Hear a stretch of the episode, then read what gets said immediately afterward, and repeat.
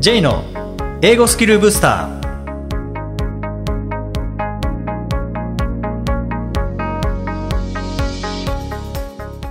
こんにちは J こと早川浩二ですこんにちは、アシスタントのあきです。この番組は旅行や仕事で英語を使えるようになりたい方、TOEIC などの資格試験の勉強をしている方、英語学習へのモチベーションを高めたい方にスキルアップのコツをお伝えしていく番組です。J さん、今回もよろしくお願いします。よろしくお願いします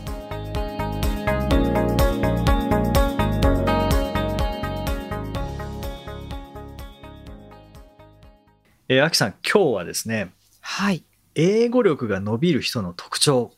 ああ、なるこほれにどつ。いてお話ししたいなと思うんですけどもはい。でそれぞれ英語力が伸びる人の特徴を3つずつはい。上げるっていうのはどうですかあ、いいですね、いいですね。でこれもしかしたら全く同じ3つになるかもしれないですしバラバラな3つで結局6個あになるかもしれないですけーどもははい、い。いきたいと思うんですけども、はい。まあ、まあ前提として継続をする人は伸びるっていうのは大前提だと思うんですけどね。はい。はい。それを踏まえた上で、どういう人が伸びやすいのかっていうのを、まあ、秋さんご自身の話でもいいですし、こう受講生の方を見ててっていうことでもいいですし、まあ、こういう人がいたというのを聞いたことがあるっていうことでもいいんですけども、どうしましょうか ?3 つ一気にいきますかそれとも1つずついきますかあ、じゃあ、い一気に行きましょうか。一気にいきましょうか。はい。じゃあ、秋さんからでもいいですかはい。えっとですね、はい私は J さんに言われてしまっ言たっちゃいました。はい大前提としたってい う、大前提が、はいはい、大前提なんですよね。継続できる人っていうのがもう大大前前提すいませ提、すいません、本当に、いえいえもうありきたりで。ただやっぱり、こう、1日2日で身につくものではないし、短期間で身につけられるものが、ではないのが英語なので、うんやっぱりどうにかして半年一年とか継続できる人じゃないと伸びないなっていうのはあるんですよね。もう間違いないですよね。そうなんですよ。なのでこれちょっとあえて一つ挙げさせてくださいい。や、でもそれは、はい、ちょっとあの僕もそう言ってしまって、 あの申し訳ないんですけど。いや、でも絶対でもそれですよね。じゃあ全員が継続できるかっていうと、そうなんですよそういうわけでもないですから、はい、そうなんですようね。んこう単発でいきなり10時間とかっていうよりも、そうじゃなくて続けましょうっていうところに重きを置きたいなって思います。うん、ですよね。はい。はい。一つ目が継続できる人。できる人。そして二つ目が、謙虚である人。あの、やっぱり学習においてできないことのってたくさん出てきますよね。はい。でもそれをまず自分で認める。できないんだって自分で自覚して認めて受け入れる人じゃないと、そこを改善しようともできないので、うん。謙虚である姿勢って大事だと思うんですよね。うん。なので、できないことを人のせいにししたりとか、環境のせいにしたりではなくて、受け入れて、しっかりそこを自分の力で伸ばしていこうって思える人じゃないとうん難しいかなって思ってます。 ああ、俺が英語できないのは日本の英語教育のせいだとかはダメってこと ですね。そう、そういうことですね。うん。その自分のこう弱点をちゃんと受け入れられる方じゃないと、そこから逃げることになってしまうので、ああ。いつまでもそこが弱点として残ったままになっちゃうっていうう。うーん。ん。まあ、現在地ですからね。そうですね。うん。で現在地でしかないので、まあ、仮になんか苦手とかだったとしても、現在地は今の位置。今のこの10問解いたら3問しか解けないという現在地だけど、そこから継続することによって、その現在地を4、5、6、7、8、9、10ってすることができますもんね。そうですねう。んそういうことですね。そのためにはやっぱり謙虚であれっていうことですね。はい。例えばその現在地3とかいうのだとししても、3に絶望しないとか、3なんだっていうことをまあ素直に受け入れられる。単純にこう、プラスマイナスゼロの状態で、絶望もしないし、期待もしないし、3っていうことを事実を受け入れることが大事かなって思いますね。はい。2つ目が謙虚であはるいと。。ですね3。つ目いきましょうか。 3つ目は、そもそもその英語学習に意味付けが持てる人、ああ。その、なんか会社から言われてるとか、学校から言われてるとか、うんこう他人から与えられた意味付けではなくて、自分できちんとその英語学習をすることによって何がプラスなのかとか、そこに納得感が持ててる人じゃないと、まあ、結局それでも継続できなくなっちゃうので、そこら辺がしっかり持ってないと。なので、目的意識、自分事として捉えている人が伸びやすいかなと思いますね。まあそうですね。あの、きっかけは全然こう、やらされたっていうのでいいとは思うんですけどね。はいはうい。ん。けど、なんかそのままだと、ずっとなんかやらされ感だけでやることになるので、うんもう強制されてっていうことになりますもんね。そうですようんね。それをあえてきっかけはそうかもしれないけどでも英語やるとこんなにこあの自分にとってプラスになるとか、ね、こういうことにつながるとかっていう本当に今おっしゃられた自分ごとにするっていうのにつながれば学習したいから学習する身につけたいから継続するっていうのに変わりますもんね。そうですね。うんなんか前向きに捉えるようになる気がするんですよね。うんうんうん、すべてを。うん。そうなんですよね。そのまあ、料理で言えばこうやっぱり自分の好みに合わせて味付けってすると思うんですけど学習も自分の興味に合わせてその味付けをするような感じで意味付けをするっていうのは本当大事ですよね。ああ、自分の好みに、ってそうですね。うん他人から与えられた意味付けって多分辛い、食すのも辛いですも んね。辛いですね 。美味しいよって言われたものを、本当に美味しいと思えなければ辛いですも んね。うんそうですね。そのいかに美味しくするかっていうのは自分のその、まあ、価値観に合わせるっていうのと目標に合わせるとかっていうのとあうとん興味に合わせるとかねいろいろできますもんね。 はうい。ん三つ目は自分の英語学習に対する意味付け。はい。結構マインド寄りですね。この三つ。いやでもこうテクニックというよそりこ大事ですよね。結構このマインド、この三つかなって思いますね。僕も考えた三つははい。マインド寄りですね。あ、そうですか。うん、1つ目が、まあこれ、アキさんの3つ目とほとんど同じですけど、目的が明確な人。ああ、やっぱりそうですよねう。んまあ、目標と目的っていうのをあえて分けるのであれば、目標ってこう数値化されてるものだと思うんですよね。はでい。達成するものが目標、で目的っていうのはそれができているなんか状況状況これのために英語を学ぶ例えば、えー、トイック800点を取るために英語を学ぶっていう場合トイック800点は目標だと思うんですよねはい。結果として800に届くでもその目800点を取る目的は何かというとっていうのは他にあるはずなんですよねああ、そうですね。 800点取ったらこれができるからとかこういう英語を使った仕事にあの移動できるとか、うーん。うん、でさらにその先にもあるはずですよね移動したらこういうことができるっていう目的の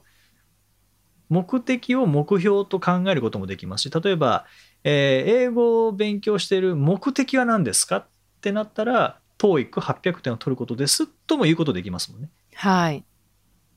でもじゃあトイック800点取る目的は何ですかってなったら英語で仕事をするできる部署に移動することですっってなったら800点は目的から目標に変わりますね。はい。うん、でもその目的が明確であればあるほど、まあ、挫折はしにくいっていうのは、ああ、うん、あるかなと思うんですよね。そうですね。はい。で2つ目がはい。自分の強みを知っている人。ええ英語学習においての、うんってことですよね。まあ、学習における強みですよねああ。学習スタイルでもあるんですけどこういうふうにすれば自分はえー伸ばすことができるっていう強みを知っていてでも英語ってこう右肩上がりには上がらないじゃないですかはい。今日3時間やった、うん、3時間分上達したなって分かんないのでやっぱりなんか、停滞してるような時期もあると思うんですよね。はい。うん、だけど自分はそういう時期を経て上達するのを知ってるとかああ。その中でこういうことをやればあの継続しやすくなるんだとか、と。なるほど。うん、なんかそういう自分の強みを知っている人はあの上達はしやすい確かに、ですかねちょっと客観的に自分を分析できてる感じがしますね。そうですねはいこういう道筋でやってきた方が自分は発揮できるって知ってるってことですよね。力を発揮できるって分かってる。はい、もちろろんあの他の人のやり方とかも参考にするんですけどあのとかアドバイスとかも参考にはするんですけどその素直でありながら完全に鵜呑みにはしないみたいな、ん。うーん。した一回従うんだけれどじゃあそれって自分に合ってるのかなとかああ。なんかそういうなんかちょっと離れた位置から自分を分析というか観察できる人なるはほなど。んか伸びやすい気がしますね。あれですね、一喜一憂しなさそうですね、そういう方って。こう、自分の行く道がしっかりイメージできてると、うんちょっと下がり気味、停滞気味、あ、だけどきっとこれは伸びる前の前兆なんだとか、うん なんか、きっちりこう冷静に分析できそうですね。そうですね。そういう方はいらっしゃいますよね。うん。で、3つ目が、あの、楽しめる人。あ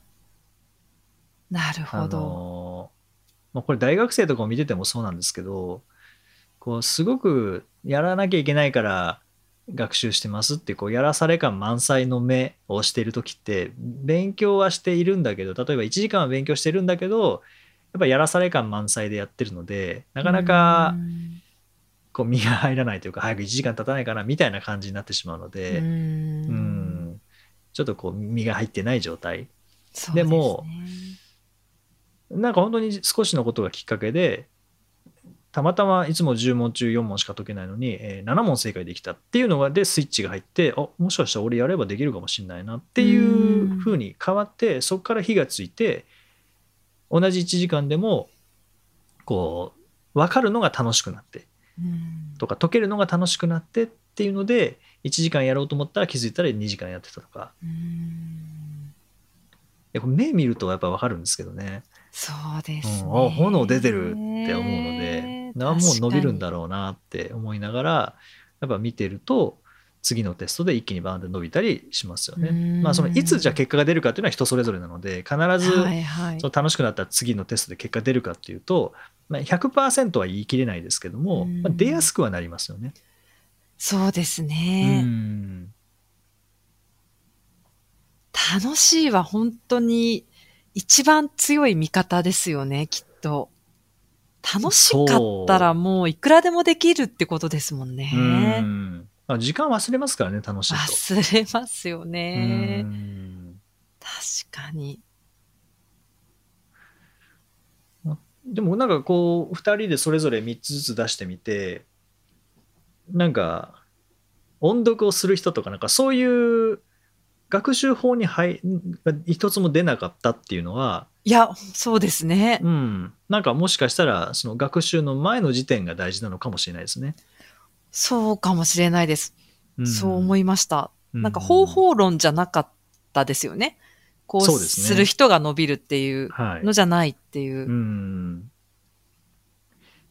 ただまあだいぶ抽象的なのであ分かりましたじゃあ明日から楽しみますとか明日からじゃあ強みを知りますとかっていうふうにできるものでもないので、うーんうんまあ、状態として結果そういうふうになっていくっていう、そうですね。感じですかねうん意識すること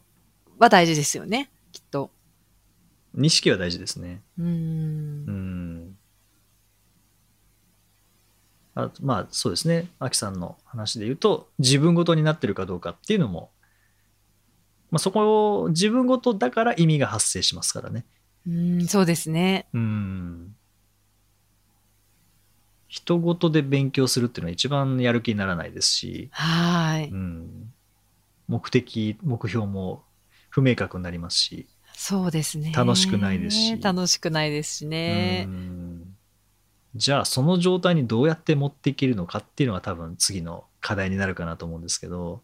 うん例えば今聞いていただいているリスナーの方があれ自分はなんか全然当てはまんないなとかってなった場合うんどうしたらいいですかねなんか、やっぱり、そういう人に話を聞くとかどうですかね。あーそういうもうすでに夢中になってたりとか、うんそういう方と話すと違う側面に気づけたりとか、そそれこそ J さんのポッドキャストのインタビューとか、英語で実際こう活躍されてるとか、英語を使って何かされてる方の話を聞くと、うんあ、自分もこうやりたいなとか、何か違った側面に気づくきっかけになるかなって思うんですよね。確かになんかそうですよね自分の中だけで解決しようとすると、まあ、あくまで自分の思考の枠を離れられないですもんね。そうなんですよね。うんなんかその、まあ、楽しいどうしても英語学習楽しめないんだよなっていう方は英語学習楽しんでる人に話を聞くはい。でな目的特にないんだよなっていう場合は目的が明確な人に話を聞くうん。そうかできないことをいかにできるようにするかじゃなくて今例えばまあ6個出しましたけどその6個の中であこれ弱いのかなっていうあ確か英語学習の意味なんか特にないなっていう場合はそこだけでじゃあどういうふうに意味を持つかじゃなくてそれをもうすでに持っている人はい。に話を聞くっていうのはなんか一番楽ですよね楽で一はい番インスパイアされそうな気はしますね、はい。あ、そういう考え方があるんだっていうところに気づいて、あ、確かにそういうメリットってあるよねとか、うん何か引っかかる部分が多分出てくるような気がしますね。ですよねでなんか意味って作るものじゃなくて実は自分の中にあってあそういえばかつてこんなことを思ったこともあったなでそこに英語が入るとあぴったり合うなってなんか思いつく、ああ、こと気もづありく。ますもんねそうですうね。うんんいいですね。そうか。ではいきない場合、これ、この状態じゃないという場合は、その状態の人を見つけて話を聞く。うん。うんうん。確かに僕もなんかインタビューしてて、いや一番楽しんでるの多分僕ですね、インタ ビュー。あそういや、なんだってう楽しいですよね、きっと。いろんな話聞いて。うん。あそういう取り組みがあるんだとかあそういう考え方あるんだとかっていう発見は本当にどなたにお話を聞いてもやっぱ絶対ありますからね。ありますようね。んそう自分がこう見えていなかった部分を見てる人がいると思うので、うんうん、そこに気づくためにちょっと話を聞くっていいと思いますね。そうですね。いやおすすめですね本当それは。はい。うん、ぜひぜひ、なんか、あ、じゃああの人にちょっと話聞いてみようかなっていうのを、方が一人でも二人でもあの頭に思い浮かんだ方は、ぜひ、あの、コンタクト取ってお話聞いてみていただけたらと思います。はい。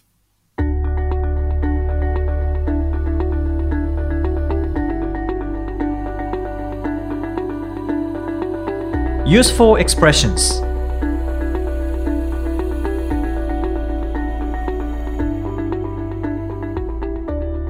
続いては、英語の名言から学ぶお役立ち表現をご紹介いただきます。J さん、今回の名言は何でしょうかはい、えー今回はカール・ギブラン、まあカリル・ギブランという人の言葉です。Perplexity is the beginning of knowledge. Perplexity is the beginning of knowledge. 混乱は知識の始まりである。もう僕これ本当そう思いますね。もう混乱した時がもう嫌なんですけどねうわー分かんなくなっちゃったっていう時がうん頭が混乱しているのはこう知識を体系化しようと脳みそが頑張っている時だなっていうのはそうですよね。すごく感じますね。本当その通りだと思います。うん、うーん。はいまあ、今回はこの中の表現ではなくて、まあ、混乱は知識の始まりである、まあ、何々は何々の始まりであるっていうような表現結構あるかなと思うんですけどはい。まあ何ですかね例としては全然違いますけどあの嘘つきは泥棒の始まりであるみたい ななんかあの大喜利じゃないですからね、あのはいはいはい面白いこと言わなくても大丈夫なのであきさん何かが何かの始まりであるみたいなのってなんかいや思いつくものってありますかこれって何かを得る前の痛みっていう表現なんだろうなって思ったんですよね。例えはいば知識を得る前に痛みとしてその混乱が生じるっていうことの表現なんだろうなって思った時に、あ、筋肉痛もそうだなって思ったんですよね。あー 筋肉痛って多分筋肉の発達の前に訪れるものだと思うので、 はい筋肉痛は筋肉の発達の始まりっていう確かにそうで最す初ね痛み伴いますけど多分それを減ると筋肉がこう増えるっていうですよね一回筋肉壊れるんですもんね壊れ壊るんれですてよねまた結びつく時にこう太くなるわけですからねはいあやっとひねり出しましたあ破壊と創造みたいな感じですねああそうですね、つまり筋肉痛というのはあの創造的破壊なわけですねかっこよく言うとそう ですかよっねこよく言うと、はいでもなんか何か得る前って確かに痛みを伴うものかなって思いますよねうんうんそうですねまあ分かんなくなる一瞬分かんなくなりますよねはい例えば過去形動詞の過去形に ed つけておけばいいっていうルールだけだともう全部簡単ですけどそこに went が入ってきた時 go went gone が入ってきた時にはえ go 度じゃダメなのってなりますもんね、そうですよね、うん混乱しますよねしますねでもなんかスリープじゃあスリープとかなと思ったらスレプトだったりとか、はいうん、でもなんかこういろんな大量にその触れていく中で混乱も起こるんですけどキープあじゃあキープとかなと思ったらケプトだったあうれんスリープスリープスレプトキープケプトあれ EEP ってやつは EPT になるのかなっていうなんかああ例外だったものの中で例外の中にまたルールがあったとかそうですねっていうのもありますもんね。いや、ほんとそうですね。進んでいくと道筋が見えていく感じですね。うんうんうんうーん。まあ、混乱っていう漢字見ても混ざる乱れる混ざってるってこと だいろいろ入ってるってことですもんね。ほんとそうですね。はい混ざって乱れてたら混ざほっんてと嫌になっちゃいますよね。うんチャンプルーってことですね要は、はい、はうい、ん、ゴーヤチャンプルーみたいな感じで混ざってますね。はい。うんはい、ということであのうわなんか分かんなくなってきたっていうのがあったらなミーティングとかでもそうですもんね。はい。いやなんか分かんなくなってきたっていう瞬間って最初には訪れない最後の方に訪れますもんね。ねあれが何かうこうまとまるなんか全あのー兆候というか、ーん。はいはい、うん、なんでしょうね。ありますね。はい、あの夜明け前が一番暗いみたいな言葉がありあまあ、すよ そね。うですね。そんな感じですね。はいだからまあ混乱とかそういう、まあ、暗になっちゃったとかっていうのは、あのジャンプする前でも高くジャンプしようとすればするほど低くかがまなきゃいけないっていうのがあありますからね。あー、ほんとそうですね。 なんかうまく楽にこう身についたりとか楽に筋肉ついたりとか楽に上達したりっていうのは、まあないっていうことですね。ないってことですね。はい、 そんなまとめでいいのかわかんないですけども、ははい。い、ちょっと混乱してきたので、えーこの辺で第155回をお送りしました。J さん、はい去年は船舶の試験とか、はいえ挑戦されてましたけれども、はい今年は何か試験に挑戦されたりっていう計画はありますか そうですねあの何にしようかなとは考えているところですけども、はい、やっぱりあのインタビューの話で言うと永井秀和さんにインタビューさせていただいて、まあ、永井さんいろんな資格を持たれていてでその資格試験の位置位置づけっていうのを永井さんに聞いてもうなるほどなって思ったんですよね。はい、で、まあ、そういった刺激もありつつあともう一方あのモノマネ芸人の桑田真澄さんっていうあの元ジャイアンツの桑田真澄さんのモノマネをされてる桑田真澄さんとこの前久々にお会いしてで桑田さんもあのいろんな資格を持ってるんですよね。ああそうなんですか、うんだからなんかあ資格試験やっぱいろいろ毎年1個か2個挑戦していくっていうのはなんか自分の学習の仕方っていうのも体系化できそうな気がしますしあとは直接関係ないけど持っていると良さそうだみたいな資格ってありますようね。ーんはいで結構英語学習してる方ってまずあのきっかけがやらされた会社からやらされたっていう方にとっては、まあ、英語ってそれはできた方がいいと思うんだけどでもやりたくないんだよなっていうはいなんかそういう状況って多いと思うんですけ多いどですねうん、なんかちょっとそれに近い状況を自分に作って持ってるとプラスだけど別にそこまで必要性はないっていう、うーんまあ、船舶免許なんかもそうですけどねはいはいうん、ただなんとなく興味があるはっていいうものに真剣に挑戦してみようかなっていうあ真剣にですね思って、はいだから真剣に挑戦できるものをちょっと今検討中ですねなるほどでも改めてどうやって勉強していくんだろうっていうのをなんか客観的に見つめ直すきっかけになりますねなりますねで船舶免許の時も、まあ、そのその頃のポッドキャストでお話ししましたけどもはいやっぱおこれ無理だって一やっぱ一瞬思いましたから ねこれ覚えきれないわって思いましたからねあそうですかそういうフェーズが最初にあるんですね、ありやまっぱしたりはい初日にやりましたお計算わかん ないやうん 改図を書かなきゃいけないっていうのでおこれなんか書き方全然わかんないとかそのノットの計算とか、えスピードの計算とかそのうあんの、うん、でどどのぐらいで流されていくみたいななんかその辺の計算しなきゃいけなくてへえうわーここで計算式か全然わかんないみたいなのがあったんですよね。なるほどうん、でもそこはじゃあ自分はなどういうふうにするのが一番理解できるんだっけなっていうのを考えてでなんとかあの試験はパスできるぐらいの理解度はああのはい、得られたのでだからなんかそういう工夫ができるっていうのも、まあ、自分の自分への挑戦というか、うーうんんだからそうですねまた挑戦するときにあのお伝えできたらなと思うんですけども、うんぜひぜひちょっと挑戦してみたいなとは思いますね。はいはいさて、この番組ではリクエストやご感想をお待ちしています。メッセージはツイッターやメールなどでお気軽にお送りください。また、毎日配信の単語メール、ボキャブラリーブースターの購読もおすすめです。J さん、今週もありがとうございました。どうもありがとうございました。Alright, thank you for listening. See you next week.